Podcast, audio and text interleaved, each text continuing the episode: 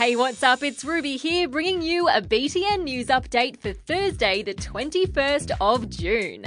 First up, since May, more than 2,000 kids have been separated from their parents in the United States as part of a big crackdown on illegal immigration. As you can imagine, it's made people angry and upset. And now President Donald Trump has signed some paperwork to stop it happening.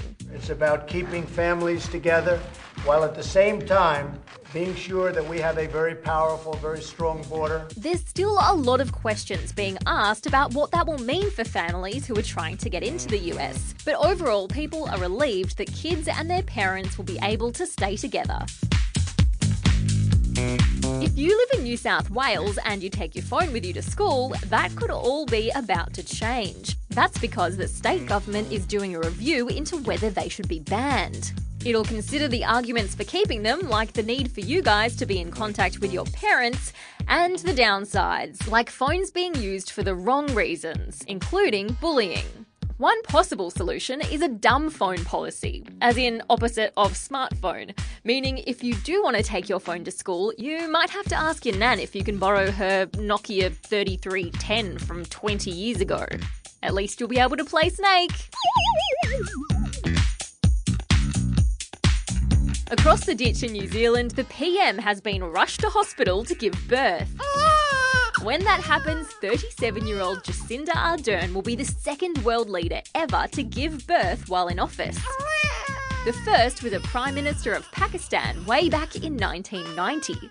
Ms Ardern hasn't taken any time off in the lead up to the big day, but now she'll be lying low for at least six weeks. World Cup isn't the tidiest event of all time. At the end of a match, the stands are generally scattered with leftover food, cups, and wrappers. Unless, that is, you're sitting with the Japanese fans. After the country defeated Colombia 2 1 in their opening game, they went wild with celebration. And then politely got to cleaning. They picked up all their rubbish and left the stands in pristine condition setting a great example for the rest of the world. And a thief over in the States had some seriously bad karma this week when he tried to use a credit card he'd stolen at a restaurant. It wasn't just that he was trying to use a card with the rather feminine name Flora on it, but that card also happened to belong to the very waitress who was taking his payment. Turns out her purse had been stolen from her card two days earlier. Unsurprisingly, she wasn't really keen on paying for a thief's meal, so instead she called the cops, and he was arrested. How very satisfying. And that's all the news I have for you today, but I'll be back with more tomorrow. See ya!